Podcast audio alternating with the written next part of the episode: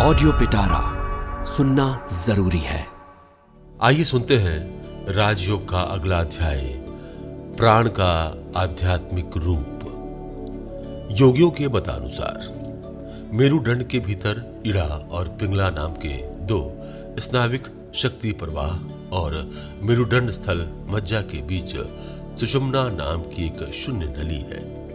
इस शून्य नली के सबसे नीचे कुंडलिनी का आधारभूत पर अवस्थित है।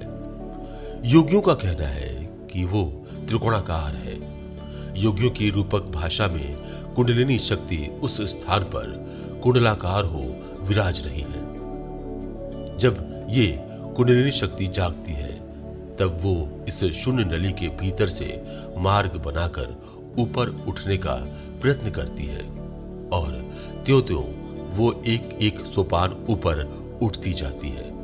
त्यों त्यों मन के स्तर पर स्तर मानो खुलते जाते हैं और योगी की अनेक प्रकार के अलौकिक दर्शन होने लगते हैं तथा उद्भिद शक्तियाँ प्राप्त होने लगती है। जब वो कुंडलिनी मस्तक पर चढ़ जाती है, तब योगी संपूर्ण रूप से शरीर और मन से पृथक हो जाते हैं और उनकी आत्मा अपने मुक्त स्वभाव की उपलब्धि करती है। हमें मालूम है कि मेरु मज्जा एक विशेष प्रकार से गठित है। अंग्रेज़ी के आठ अंक को यदि आड़ा कर दिया जाए तो देखेंगे कि उसके दो अंश हैं और वे दोनों अंश बीच से जुड़े हुए हैं। इस तरह के अनेक अंकों को एक पर एक रखने पर जैसा दिख पड़ता है। मेरू मज्जा बहुत कुछ वैसी ही है। उसके बाई ओर इड़ा और दाहिनी ओर पिंगला और जो शून्य नली मेरू मज्जा के ठीक नीचे में से गई है, वही सुषुम्ना है। कटी प्रदेश स्थल मेरुदंड की कुछ अस्थियों के बाद रही मेरू मज्जा समाप्त हो गई है। परंतु वहाँ से भी तागे के समान एक बहुत ही सूक्ष्म पदार्थ बराबर नीचे उतरता गया है। सुषुम्ना नली वहाँ भी अवस्थित है। परंतु वहाँ बहुत सूक्ष्म हो गई है। नीचे की ओर उस नली का मुँह बंद रहता है। उसके निकट ही कटी प्रदेश स्थल नाड़ी जाल अवस्थित है, जो आजकल के शरीर शास्त्र के मत से त्रिकोणाकार है। इन विभिन्न नाड़ी जालों के केंद्र मेरुमज्जा के भीतर अवस्थित है। वे नाड़ी जाल योगियों के भिन्न भिन्न पन्नों या चक्रों के तौर पर लिए जा सकते हैं। योगियों का कहना है कि सबसे नीचे मूलाधार से लेकर मस्तिष्क में स्थित सहरसार या सहसदल पन तक कुछ चक्र है। यदि हम उन पद्मों को पूर्वोक्त नाड़ी जाल के प्रतिरूप समझे तो आजकल के शरीर शास्त्र के द्वारा बहुत सहज ही योगों की बात का मर्म समझ में आ जाएगा। हमें मालूम है कि हमारे स्नायुओं के भीतर दो प्रकार के प्रवाह हैं। उनमें से एक को अंतर्मुखी और दूसरे को बहिर्मुखी, एक को ज्ञानात्मक और दूसरे को कर्मात्मक, एक को केंद्रगामी और दूसरे को केंद्रा प्रसारी कहा जा सकता है। उनमें से एक मस्तिष्क की ओर संवाद ली जाता है और दूसरा मस्तिष्क से बाहर समस्त अंगों में। परंतु अंत में ये प्रवाह मस्तिष्क से संयुक्त हो जाते हैं। आगे आने वाले विषय को स्पष्ट रूप से समझने के लिए हमें कुछ और बातें ध्यान में रखनी होगी। ये मेरु मज्जा मस्तिष्क में जाकर एक प्रकार के बल्ब में मेंडुला नामक एक अंडाकार पदार्थ में समाप्त हो जाती है, जो मस्तिष्क के साथ संयुक्त नहीं है, वरन मस्तिष्क में जो एक तरल पदार्थ है, उसमें तैरता रहता है। अतः यदि सिर पर कोई आघात लगे तो उस आघात की शक्ति उस तरल पदार्थ से बिखर जाती है और इससे उस बल्ब को कोई चोट नहीं पहुँचती। ये एक महत्वपूर्ण बात है जो हमें स्मरण रखनी चाहिए।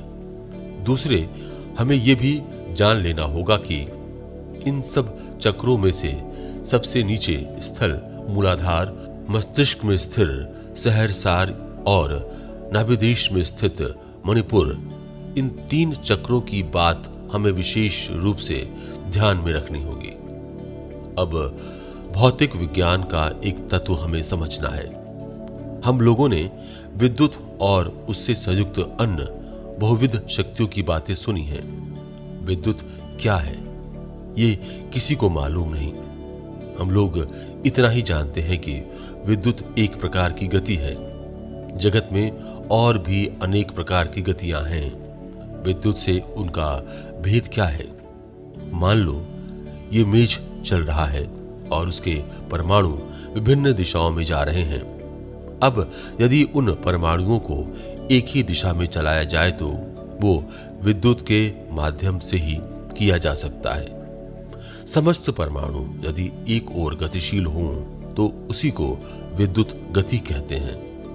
इस कमरे में जो वायु है, उसके सारे परमाणुओं को यदि लगातार एक ओर चलाया जाए तो ये कमरा एक प्रचंड बैटरी के रूप में परिणत हो जाएगा। शरीर शास्त्र की एक और बात हमें स्मरण रखनी होगी, वो ये कि जो स्नायु केंद्र श्वास प्रश्वास यंत्रों को नियमित करता है, उसका सारे स्नायु प्रवाहों के नियमन पर भी कुछ अधिकार है। अब हम प्राणायाम करने का कारण समझ सकेंगे। पहले तो यदि श्वास प्रश्वास की गति लयबद्ध या नियमित की जाए तो शरीर के सारे परमाणु एक ही दिशा में गतिशील होने का प्रयत्न करेंगे। जब विभिन्न दिशाओं में दौड़ने वाला मन एक मुखी होकर एक दृढ़ इच्छा शक्ति के रूप में परिणत होता है, तब सारे स्नायु प्रवाह भी परिवर्तित होकर एक प्रकार की विद्युत प्रवाह जैसी गति प्राप्त करते हैं, क्योंकि स्नायुओं पर विद्युत क्रिया करने पर देखा गया है कि उनके दोनों प्रांतों में घरात्मक और ऋणात्मक इन विपरीत शक्ति द्वय का उद्भव होता है। इसी से ये स्पष्ट है कि जब इच्छा शक्ति स्नायु प्रवाह के रूप में परिणत होती है, तब वो एक प्रकार के विद्युत का आकार धारण कर लेती है। जब शरीर की सारी गतियाँ संपूर्ण रूप से एकाभिमुखी होती है, तब वो शरीर मानो इच्छा शक्ति का एक प्रबल विद्युत धार बन जाता है। ये प्रबल इच्छा शक्ति प्राप्त करना ही योगी का उद्देश्य है। इस तरह शरीर शास्त्र की सहायता से प्राणायाम क्रिया की व्याख्या की जा सकती है। वो शरीर के भीतर एक प्रकार की एक मुखी गति पैदा कर देती है। और श्वास प्रश्वास केंद्र पर आधिपत्य करके शरीर के अन्यायन केंद्रों को भी वश में लाने में सहायता पहुंचाती है। यहाँ पर प्राणायाम का लक्ष्य मूलाधार में कुंडला आकार में अवस्थित कुंडलिनी शक्ति को उद्भुत करना है। हम जो कुछ देखते हैं, कल्पना करते हैं या जो कोई स्वप्न देखते हैं, सारे अनुभव हमें आकाश में करने पड़ते हैं। हम साधारणतः जिस परिदृश्यमान आकाश को देखते हैं, उसका नाम है महाकाश। योगी जब दूसरों का मनोभाव समझने लगते हैं या अलौकिक वस्तुएँ देखने लगते हैं, तब वे सब दर्शन चित्ता आकाश में होते हैं। और जब अनुभूति विषय शून्य हो जाती है, जब आत्मा अपने स्वरूप में प्रकाशित होती है, तब उसका नाम है चिदाकाश। जब कुंडलिनी शक्ति जाकर सुषुम्ना नाड़ी में प्रवेश करती है, तब जो सब विषय अनुभूत होते हैं, वे चित्ताकाश में ही होते हैं। जब वो उस नाड़ी की अंतिम सीमा मस्तक में पहुँचती है, तब चिदाकाश में एक विषय शून्य ज्ञान अनुभूत होता है। अब विद्युत की उपमा फिर से ली जाए। हम देखते हैं कि मनुष्य केवल तार के योग से एक जगह से दूसरी जगह विद्युत प्रवाह चला सकता है। परंतु प्रकृति अपने महान शक्ति प्रवाहों को भेजने के लिए किसी तार का सहारा नहीं लेती। इसी से अच्छी तरह समझ में आ जाता है कि किसी प्रवाह को चलाने के लिए वास्तव में तार की कोई आवश्यकता नहीं। हम तार के बिना काम नहीं कर सकते। इसलिए हमें उसकी आवश्यकता पड़ती है। जैसे विद्युत प्रवाह तार की सहायता से विभिन्न दिशाओं में प्रवाहित होती है, ठीक उसी तरह शरीर की समस्त संवेदनाएँ और गतियाँ मस्तिष्क में और मस्तिष्क में बहिर्देश में प्रेरित की जाती है। वो स्नायु तंतु रूप तार की सहायता से होता है। मेरु मज्जा मध्यस्थ ज्ञानात्मक और कर्मात्मक स्नायु गुच्छा स्तंभ ही योगियों की इड़ा और पिंगला नाड़ियाँ हैं। उन दोनों प्रधान नाड़ियों के भीतर से ही पूर्वोक्त, अंतर्मुखी और बहिर्मुखी शक्ति प्रवाह द्वय संचारित हो रहे हैं। परंतु बात अब यह है कि इस प्रकार के तार के समान किसी पदार्थ की सहायता बिना मस्तिष्क के चारों ओर विभिन्न संवाद भेजना और भिन्न भिन्न स्थानों से मस्तिष्क का विभिन्न संवाद ग्रहण करना संभव क्यों ना होगा? प्रकृति में तो ऐसे व्यापार घटते देखे जाते हैं। योगियों का कहना है कि इसमें कृत कार्य होने पर ही भौतिक बंधनों को लांघा जा सकता है। तो अब इसमें कृत्य कार्य होने का उपाय क्या है? यदि मेरुदंड मध्यस्थ सुषुम्ना के भीतर से स्नायु प्रवाह चलाया जा सके तो ये समस्या मिट जाएगी। मन ने ही ये स्नायु जाल तैयार किया है और उसी को ये जाल तोड़कर किसी प्रकार की सहायता की राह ना देखते हुए अपना काम करना होगा। तभी सारा ज्ञान हमारे अधिकार में आएगा। देह का बंधन फिर न रह जाएगा। इसलिए सुषुम्ना नाड़ी पर विजय पाना हमारे लिए इतना आवश्यक है। यदि तुम इस शून्य नली के भीतर से स्नायु जाल की सहायता के बिना भी मानसिक प्रवाह चला सको तो बस इस समस्या का समाधान हो गया। योगी कहते हैं कि ये संभव है। साधारण मनुष्यों में सुषुम्ना निम्न स्तर छोर में बंद रहती है। उसके माध्यम से कोई कार्य नहीं होता। योगियों का कहना है कि इस सुषुम्ना का द्वार खोलकर उसके माध्यम से स्नायु प्रवाह चलाने की एक निर्दिष्ट साधना है। बाह्य विषय के संस्पर्श से उत्पन्न संवेदना जब किसी केंद्र में पहुँचती है, तब उस केंद्र में एक प्रतिक्रिया होती है। स्वयं क्रिया केंद्रों में उन प्रतिक्रियाओं का फल केवल गति होता है, पर सचेतन केंद्रों में पहले अनुभव और फिर बाद में गति होती है। सारी अनुभूतियाँ बाहर से आई हुई क्रियाओं की प्रतिक्रिया मात्र है। तो फिर स्वप्न में अनुभूति किस तरह होती है? उस समय तो बाहर की कोई क्रिया नहीं रहती। एव स्पष्ट है कि विषयों के अभिघात से पैदा हुई स्नायुविक गतियाँ शरीर के किसी न किसी स्थान पर अवश्य अव्यक्त भाव से रहती है। मान लो, मैंने एक नगर देखा। नगर नामक बाह्य वस्तु के आघात की जो प्रतिक्रिया है, उसी से उस नगर की अनुभूति होती है। अर्थात उस नगर की बाह्य वस्तु द्वारा हमारे अंतरवाही स्नायुओं में जो गति विशेष उत्पन्न हुई है, उससे मस्तिष्क के भीतर के परमाणुओं में एक गति पैदा हो गई है। आज बहुत दिन बाद भी वो नगर मेरी स्मृति में आता है। इस स्मृति में भी ठीक वही व्यापार होता है, पर अपेक्षाकृत हल्के रूप में। किंतु जो क्रिया मस्तिष्क के भीतर उस प्रकार का विद्युत्तर कंपन ला देती है, वो भला कहाँ से आती है? ये तो कभी नहीं कहा जा सकता कि वो उसी पहले के विषय अभिघात से पैदा हुई है।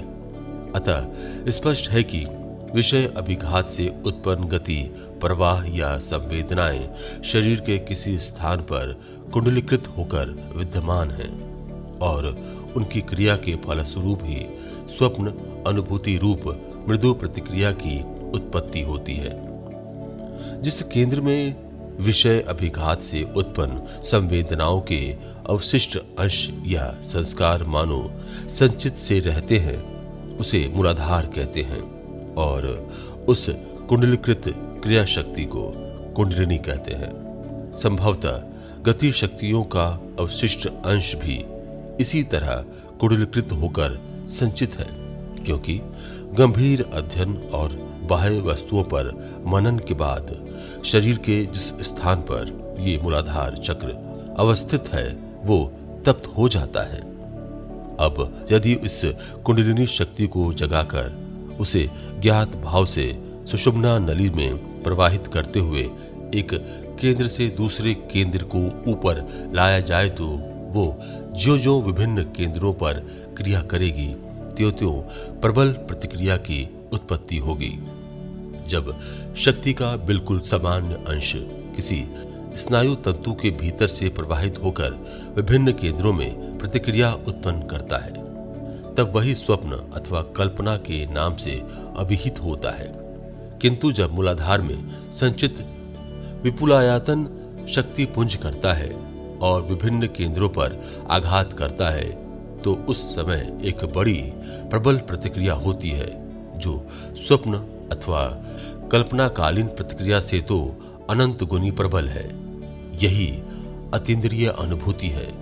फिर जब वो शक्तिपुंज समस्त ज्ञान के, समस्त संवेदनाओं के केंद्र स्वरूप मस्तिष्क में पहुँचता है, तब संपूर्ण मस्तिष्क मानो प्रतिक्रिया करता है और इसका फल है ज्ञान का पूर्ण प्रकाश या आत्मा साक्षात्कार।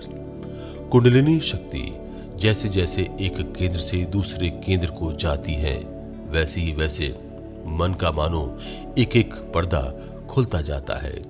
और तब योगी इस जगत की सूक्ष्म या कारण रूप में उपलब्धि करते हैं।